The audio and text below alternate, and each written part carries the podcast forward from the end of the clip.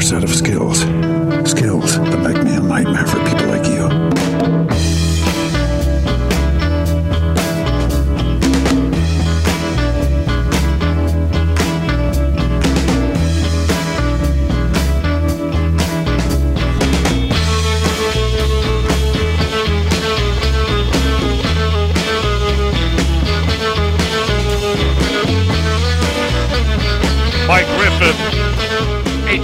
Dog Nation. Typically Tuesdays, he said, said absolutely yes. Here he is. Griff on Saturday, Georgia. What happened? Uh, they expired. It expired. The streak expired. The uh, I think the schedule number run, injuries, and Alabama played better. Georgia uh, had issues on offense, defense, and special teams, and Alabama was good enough to win by three. And Jalen Milroe didn't make uh, mistakes or didn't make those tragic mistakes that that we've seen him make in other games. He played a clean game and uh, you know, Georgia had some penalties, took them out of field goal range, uh, cost them a 50-yard missed field goal, turned the ball over inside their 11, and led to three Alabama points. Uh, so, uh, you know, it was a 29-game win streak finally came to an end, and uh, you got to give Alabama a lot of credit. Um, they played really well. I thought Alabama won the line of scrimmage as well. The fumble there on that mesh point handoff, how significant was that? It was one of four or five plays you look at and, and say that could have been a difference.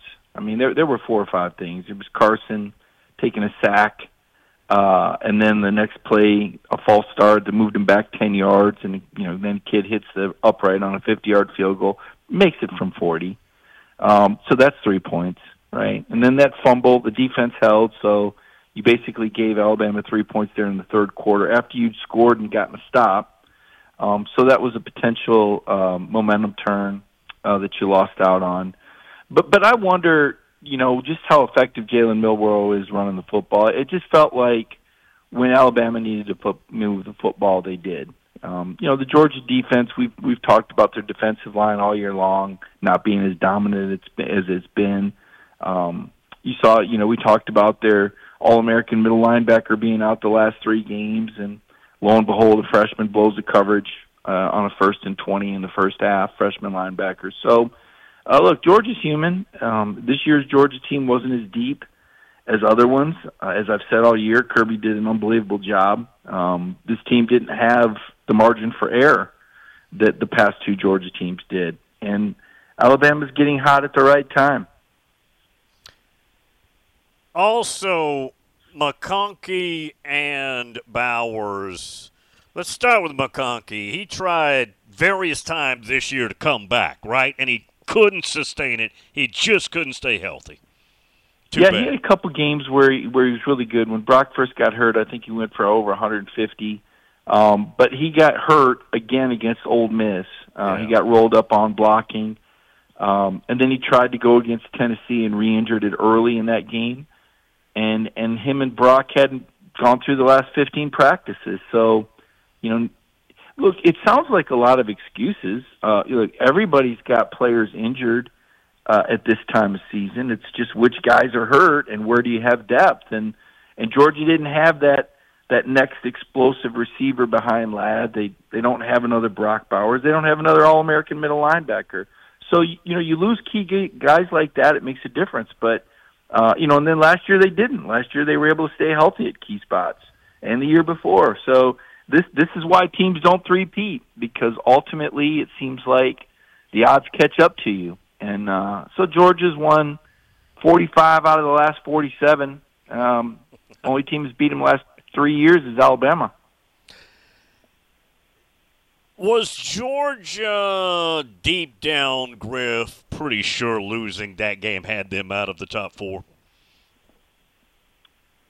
Well, I think if Texas, um, I'll tell you what what really hurt the SEC was Alabama losing to Texas because uh, had Alabama and Texas not played and they were both one loss teams, you could have made a case Georgia's a better team than Texas for sure, um, and I think they are. But because Texas beat Alabama, it, it kind of put them ahead of Alabama in the pecking order.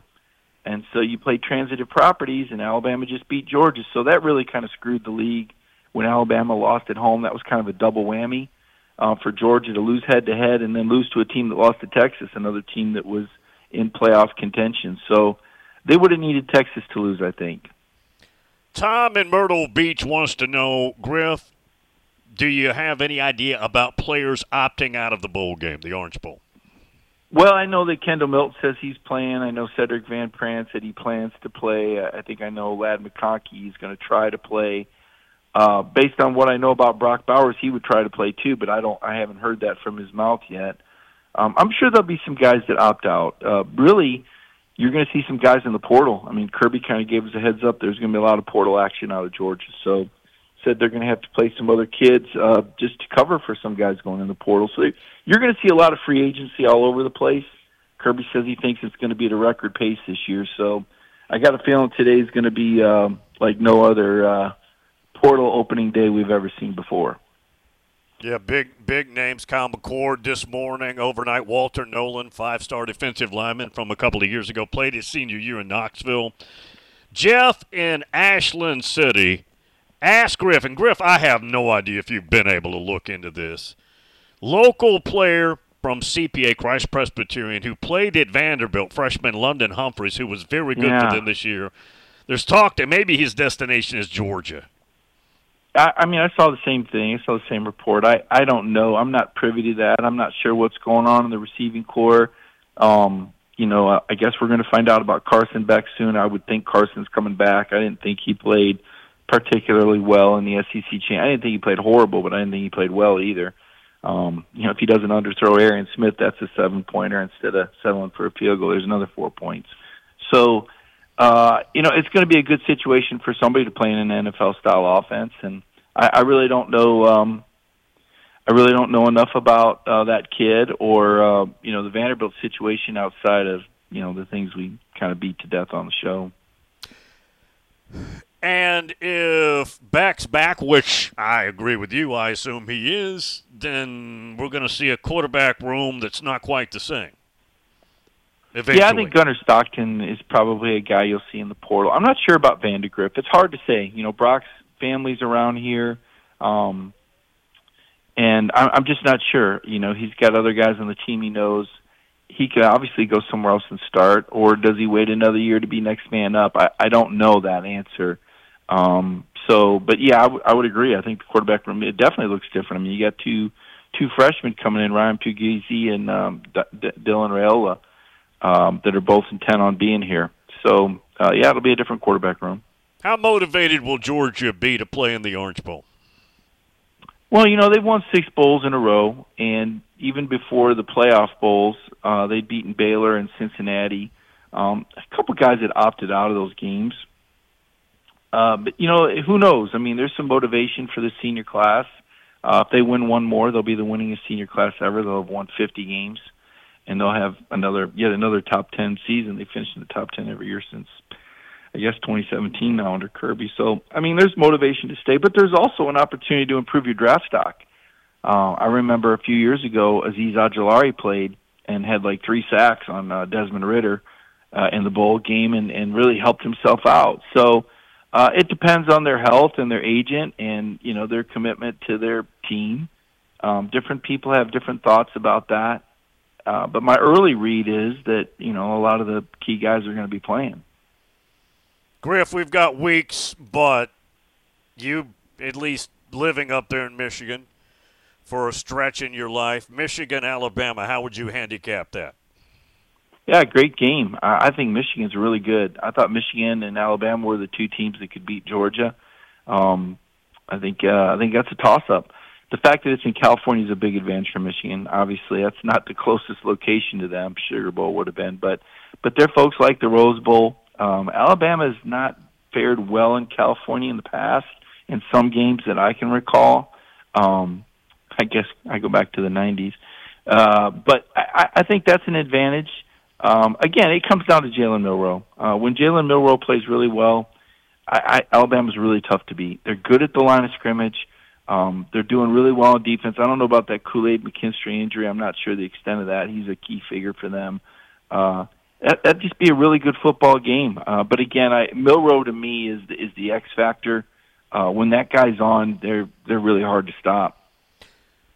Pac-12 Dave down on the Emerald Coast asked this earlier. I'll pose it to you though. If you're Mike Norvell, what do you tell your team? I mean, what do you tell your team? I mean, you weren't good enough. I mean, you should have won by. You should have passed for more than 55 yards. It's a tough pill to swallow. They weren't one of the four best. You know, they passed for 55 yards on Louisville. I mean, it's you know the system's never been fair. What did what did Tommy Tuberville tell 2004 Auburn that was undefeated that didn't get to play in the national championship game? What did you know what did Tulane when they were undefeated one year? I mean, this is this is sports, and um, you know college football uh, is not a perfect system um, because there's 133 teams and you know it's a physical game where you, you can't play a, a, a 64 team tournament. And I don't know that you want to. Um, you know, it's a week by week game, and and you you put your best out there, and um, you know, let's face it, they weren't the same team without their quarterback, and the charge was to put the four best in there. Now, you know, maybe you know they should have rewritten the rules and said you got to be a conference champion or something like that, or um, although I don't think that would have mattered this year. Um, you just a tough break, you know. But you know, the chairman of the committee was an ACC guy from NC State, so um, you know, hey, blame the ACC.